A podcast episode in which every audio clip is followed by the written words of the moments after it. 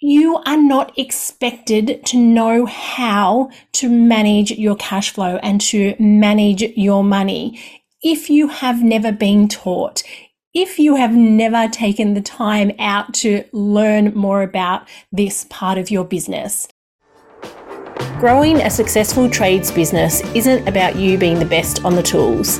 It's about how you profit, plan, prepare, and prosper so you can create a business that supports you and your family.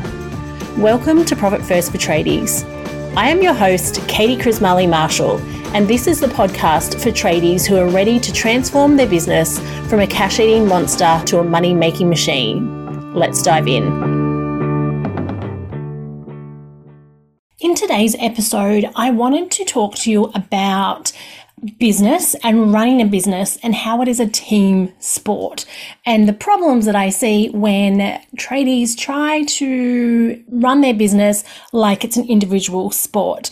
So business can be really difficult, particularly at this time of year.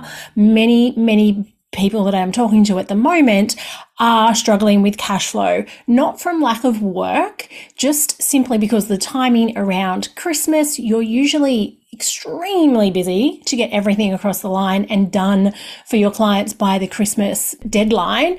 And then what happens? Everybody goes on holidays, takes a little bit of time off, and clients are often slow to pay or slower to pay than usual. You've had this huge outlay, you've had to pay for your team and your wages, and all the bills have still come out. And then we get to January, February, and sometimes even to March and into April, and things get a little bit tight.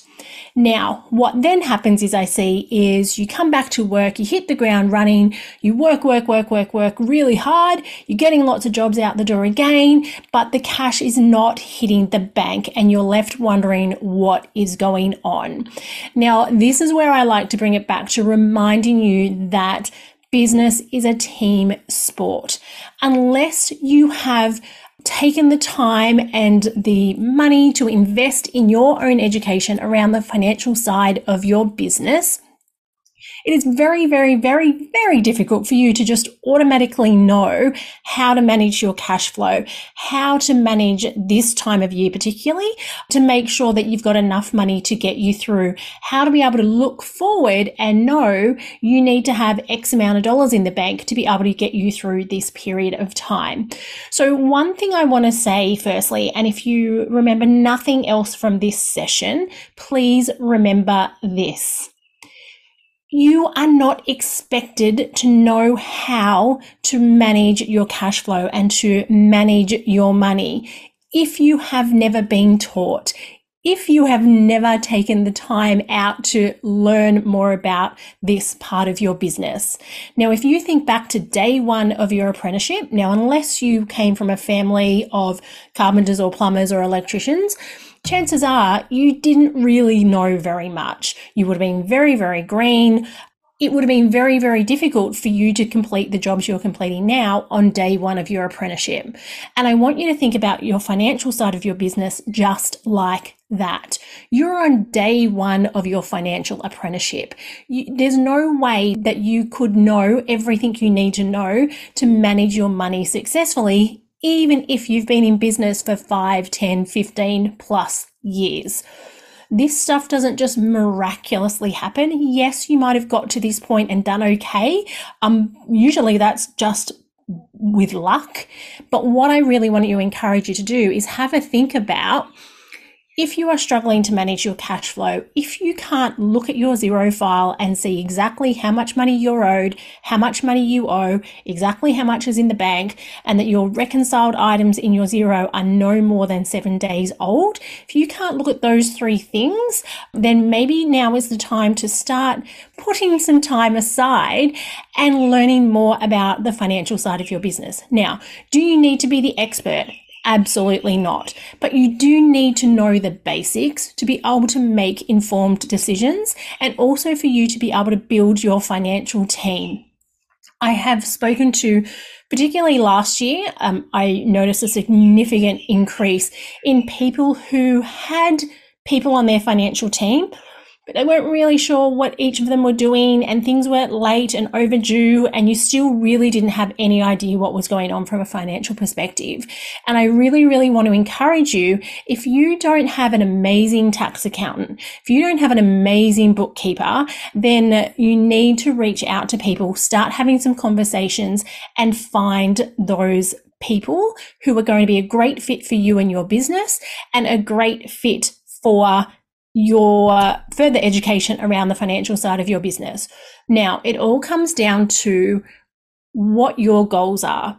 So, with your financial team, yes, you should have an amazing bookkeeper, and yes, you should have an amazing tax accountant, um, and you also should have an amazing profit first coach on your team as well, because the bookkeeper is going to help you with making sure that, well, they should help you, and this is what we do with our clients in my bookkeeping business, Efficient Tradie Bookkeeping we do a full review of their Xero file when they come on board.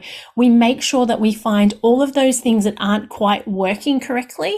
We make sure that we uncover any of those things that are going to cause problems down the track and might surprise us and catch us out.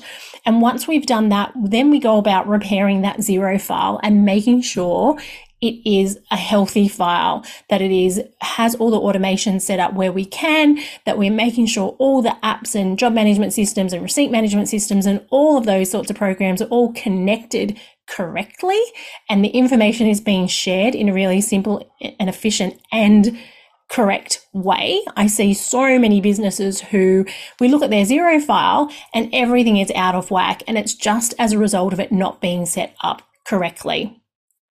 From there, we want to make sure, so from a bookkeeping perspective, you've got all the information is being gathered correctly, which then allows your bookkeeper to keep you up to date every week, to make sure everything is reconciled every month, to make sure that your BAS is done every quarter. They should do a full review of your um, of that quarter to be able to lodge your BAS for you again, so you're not going to get any surprise BAS bills down the track.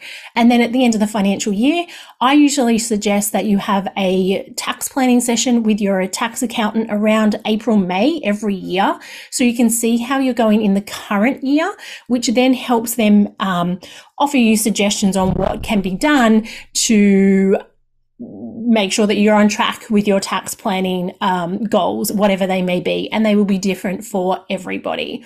Once we have those steps in place, then we also need, which is what I do, is I help people manage their cash day to day. How do we put a system in place where you know exactly what money is coming in, exactly what's going out, making sure that we've got a plan for your debt so you've got an end date. We make sure that your pricing is correct. We make sure that we can highlight the areas of your business which are costing you money or which are draining you, uh, draining the funds from your account. We look at things like like how do you quote? How do you invoice? What's the time frames around those? What are your terms and conditions to make sure that we can try and reduce the amount of time from when you finish the job to when you get paid and if you don't have those three people on board or those three parts to your team, then I highly recommend that you reach out and have a chat. Um, as I said, I have a bookkeeping business. I also have my profit first coaching business. My bookkeeping team are amazing at what they do. Um, we are not for everybody. We do things a very specific way. We, you know, make sure that we are following best practices every single time. Um, that is the way that I have set up the business and that is the way that my team, that's how we believe that it should be done as well.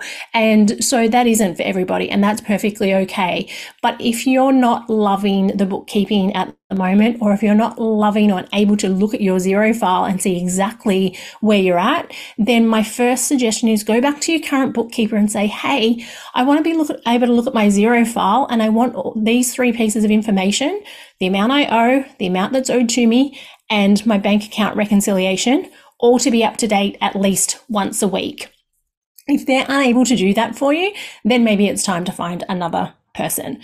Um, but please make sure that you go back to them first and give them the opportunity to be able to provide a service that you are now letting them know that they need. Because sometimes I find is we forget to communicate that and then they're doing what they think you want done. And then you've got a different idea in your head and then there's no communication around it. And there's that mismatch. Um, as I said, if you don't have an amazing bookkeeper, I'm happy to have a chat with you. Just reach out, book a call with me and we can just discuss what your options are from a profit first perspective, many people are doing profit first in some way, shape, or form, which is amazing. And I'm, and many people I talk to, it is making a difference. And what I want to encourage you to do is to make sure that you have a review of what you're doing at the moment, because with some slight tweaks, it can make such a huge difference to your cash flow. So if you're one of those people who is struggling a bit at the moment with cash flow, plenty of work on, not much money in the bank, then maybe it's time to have a think about out what the next step is for you. If you're already doing profit first to a degree, great. Let's have a chat. Let's have a look and see how you can tweak that and improve that to get a much, much bigger uh, return on that. And if you're not doing profit first at the moment, then please reach out, book in a chat. We'll have a conversation, see if it's a good fit for you for now, and then I can give you your options and you can take it from there. But at least you will know what your options are, and then you can make a decision based on all the information rather than it being this time next year and you're still thinking, oh, it happened again. I got through Christmas and now I've got no cash and now I have to work super, super hard to try and catch up. When I work with clients from a profit first perspective, we are looking at, we are setting your business up to be proactive. We don't want to play catch up. We want to know these things are coming and plan for them. So when they happen, we've got the funds aside to get us through these points in time because catch up is exhausting and it's not fun at all. So if you're the type of business who is kind of playing catch up at this time of the year, now might be the time to book in a chat and we can see if Profit First is going to make a difference to your business. Thank you for joining me for this episode of Profit First for Tradies. If you want more, head over to profitfirstfortradies.com.au for the show notes and the links to today's free resources. And if you'd like to learn how to become a permanently profitable tradie and eliminate your cash flow problems, join us in the Profit First for Tradies Facebook group where I share tips, resources, and trainings so you can save time, save money, and save your sanity. You can learn more over at profitfirstfortradies.com.au. Catch you next time on the Profit First for Tradies podcast.